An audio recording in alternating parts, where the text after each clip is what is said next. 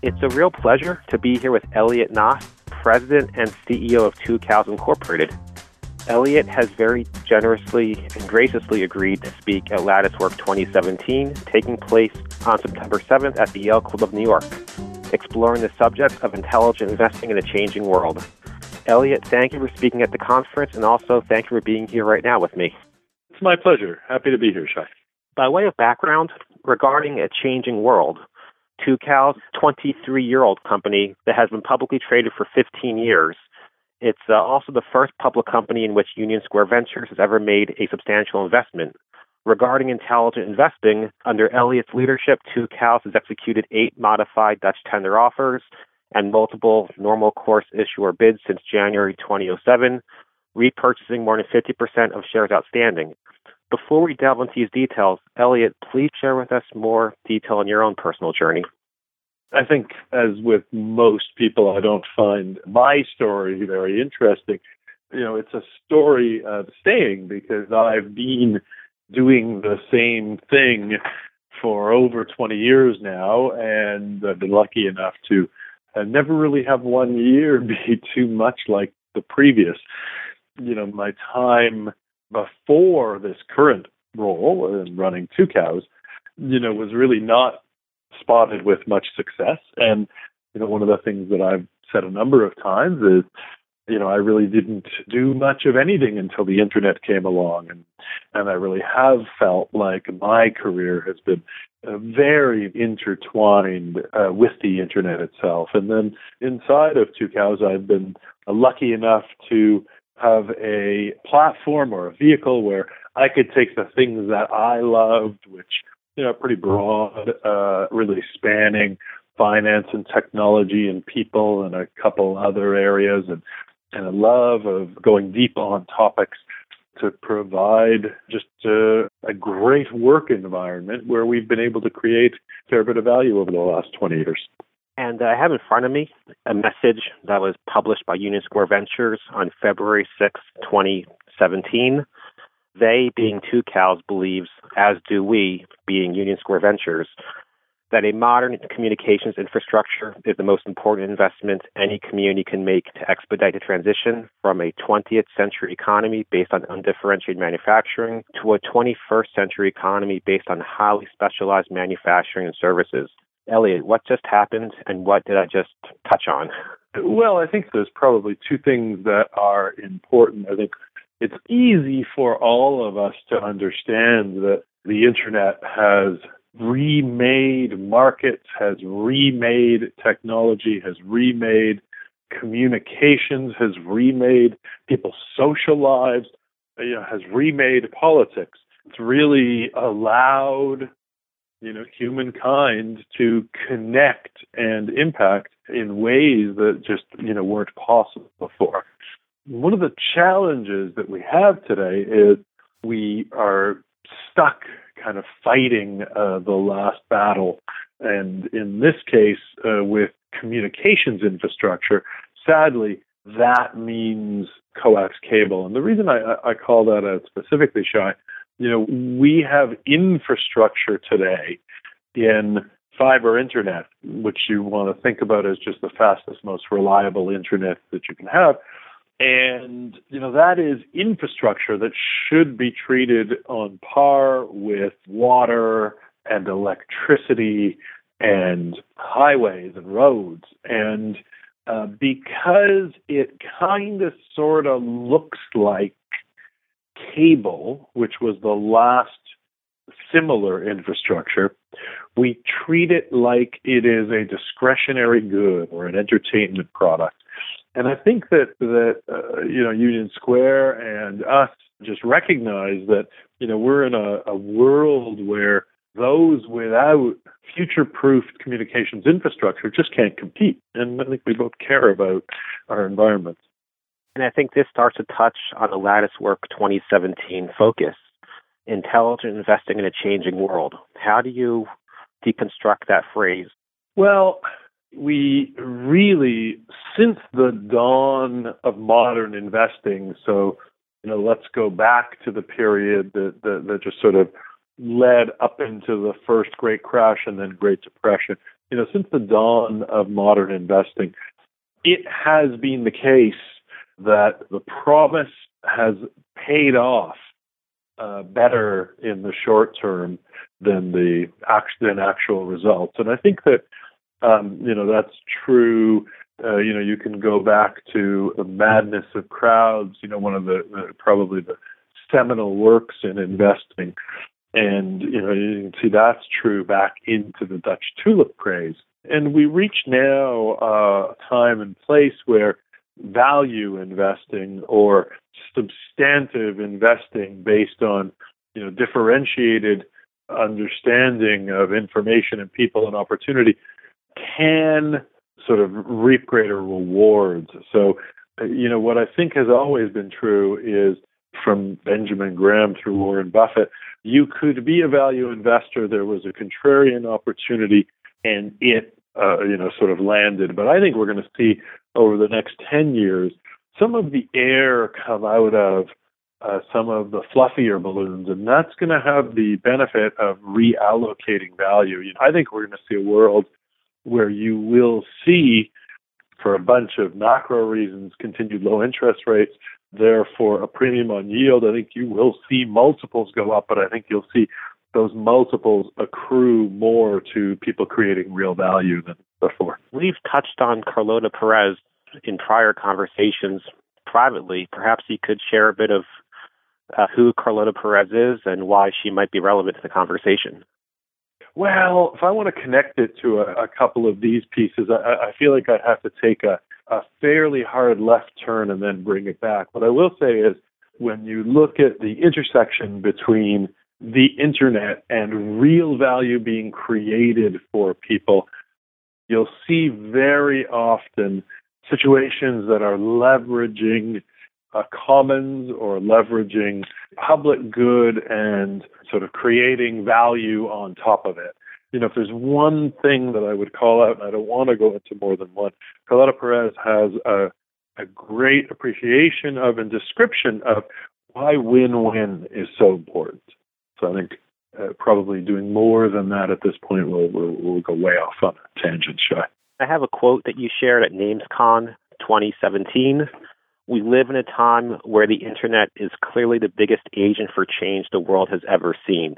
That's a profound statement. What are you suggesting? I talked before about all the change that the internet has wrought. I think we see it over and over. Then I'll always talk about the stuff that's still to come because, you know, I do think there's more. I have a, you know, a clear view. I, you know, I like to be provocative and use a phrase post democracy. You know, I think that that there are uh, really there's very little in the way of effectively functioning democracy in the world today, and I think we'll start to see new and more evolved forms of governance. I think they will be facilitated uh, distinctly by the internet, and I'm talking now in you know 20, 30, 40 year time horizon.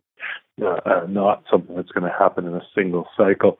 When you see sort of change on that scale, you know, I think that we've seen already in the last 10 to 20 years, uh, by far the largest increases at a macro level, you know, people entering the middle class in reduction in poverty, et cetera. All of the sort of key Hans Rosling type indicators have really had a great run. And I think you will start to see a lot of those things uh, now in the political sphere really start to accelerate, and it'll be the internet that will facilitate it. The ability for aggregation of supply, of demand, of interest, of any sort of critical mass just has, you know, impacts that we can't imagine yet. And so when we see things like AR and VR, when we see the changes that machine learning is going to bring, changes in material science,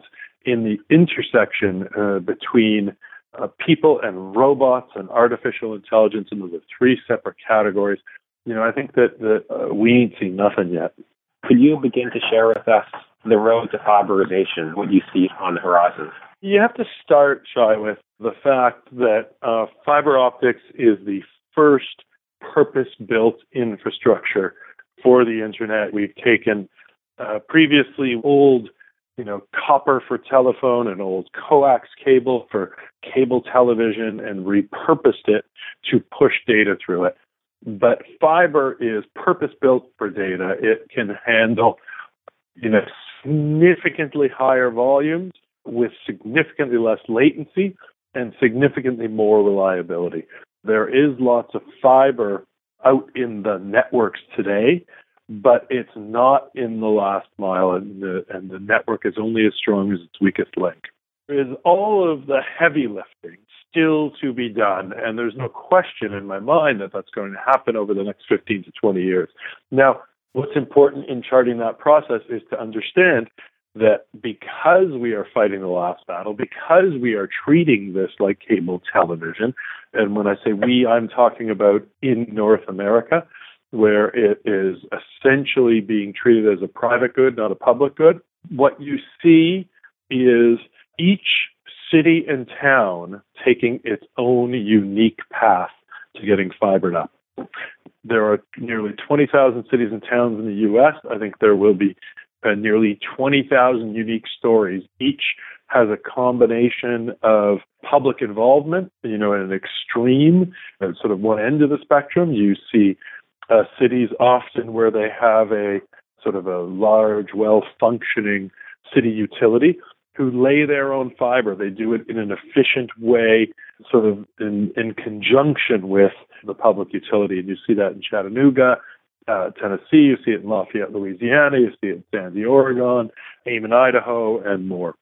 The other end of the spectrum, you see cities and towns where uh, Google Fiber or where Ting Internet, you know, our operation have gone in. We use our own private money and we simply lay fiber. We have no, typically no obligations around build out. You see this by the way that uh, the large incumbents are doing it. So AT&T, I want to say, is going to do a million homes this year with fiber. What they'll be doing is they're laying it in new builds or new MDUs, new greenfield developments, uh, where they would have historically otherwise have laid copper, which would just be silly to do now. So it's just kind of their replacement of the housing stock. And when you think about that, that sort of million out of 120 million homes in the U.S., you can see that it will take a long time uh, to get to the other side of end-to-end fiber. You know, I'll note, Shai, that in China last year, they did fiber to the home to over a hundred million residences. So close to the total number of residences in the US in China just last year. Cities realize more than states, more than the federal government, that if they want to be competitive, if they want to create the sort of the economic environment and the educational environment and the healthcare environment and the communications environment, their citizens will need, they'll want, demand, and need, then they need to start working uh, on a path to fiber. So you have all kinds of middle grounds where there's public private partnerships, where cities have their own fiber assets that they contribute to a larger build, where they do special things with permitting, etc. There will be a lot of different roads to get to this destination.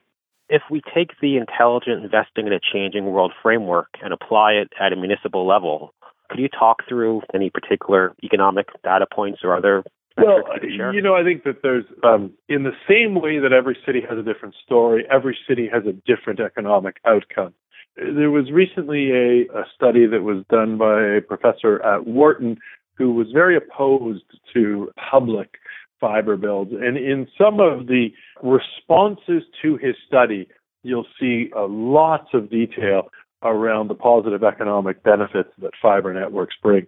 You know, one of the challenges is that uh, so much of that benefit is in externality. You can hear stories in the state of Tennessee about companies with head offices in Nashville now opening a branch plant in Chattanooga because of the access to better internet. So you'll have anecdotal stuff all over the place.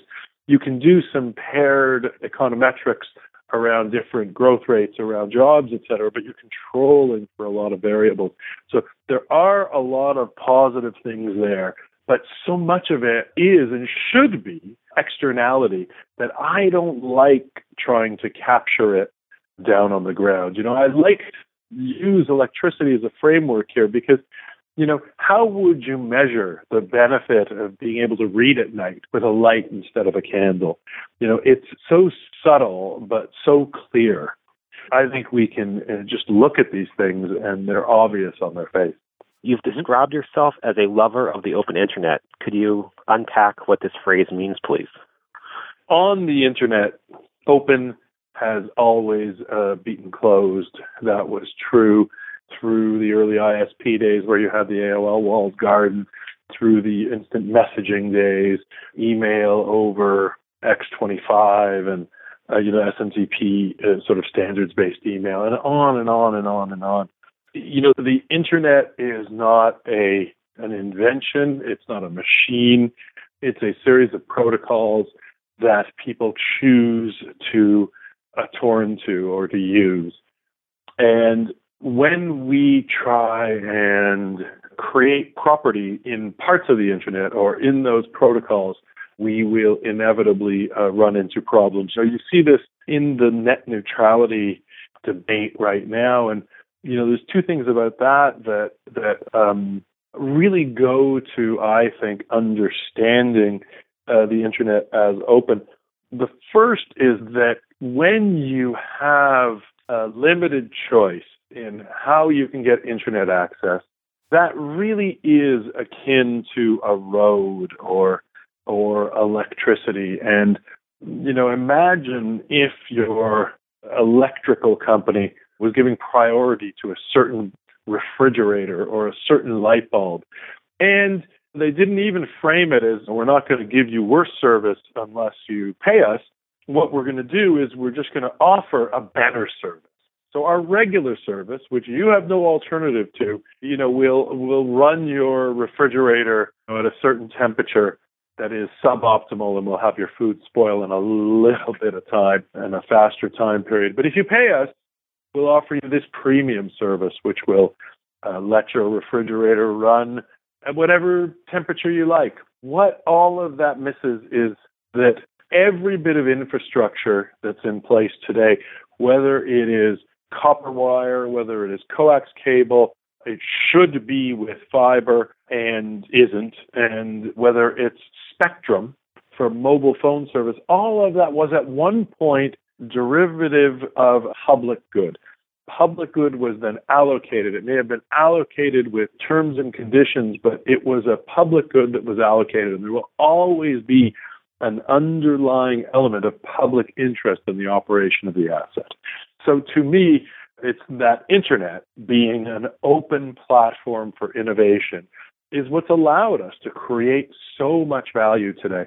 And, you know, when you think about other entities with significant market power, materially, companies like Google or Amazon or Facebook, they are not the same thing as companies that have market power that has flowed from the allocation of a public good, and that would be the telecom incumbents.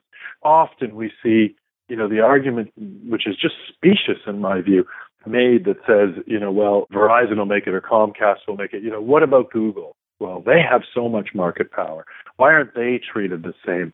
Because they're not the same. And there's one other point I want to make here, Shai, that I think is probably very, very useful for your listeners. And that's that I think it's underreported that right now, while we are at an age in which we have the biggest companies we've ever had in the history of mankind, we also have more overlap in competition in key markets than we've ever had. You know, the key markets, everyone agrees, are things like AR, VR, AI, machine learning, autonomous vehicles, uh, payments, uh, identity, in all of those spaces, drones, uh, on and on.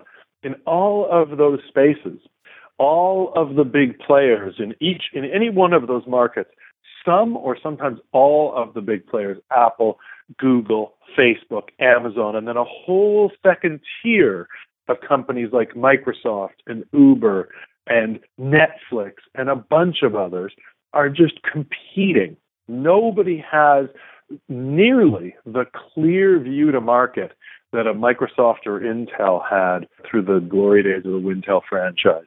You know, I think that's very important to think about. We have scale, which has been facilitated by the internet for all the reasons I've talked about. We also have more natural competition in the key markets than we've ever seen. Elliot, again, we cherish the time you've carved out for us. It's a real privilege to learn from you. We look forward to seeing you again in September at the Yale Club of New York. Thank you. Hello, this is Shai speaking. With a blank sheet of paper, we set out to design a platform that truly has a reason to exist. We began with five building blocks one, great people, two, purposeful interactivity, three, first hand perspective, four, intellectual honesty, and five, shared learning. We have laid the foundation for something beautiful. Latticework 2017 brings together individuals from around the globe to unpack the many angles of intelligent investing in a changing world. We are learning more about challenger brands, about China, and about disruptive innovation. We are case studying the past in an effort to better navigate the future. We are exploring what is changing and also what is not. Explore the Latticework podcast series via the link at latticework.com. And also, let's meet one another, not just you and I, the collective one another, 100 of us handpicked. Apply to participate in Latticework 2017 at latticework.com, taking place on September 7th in New York City, for a full day of fresh insights and new friendships. I hope to see you there.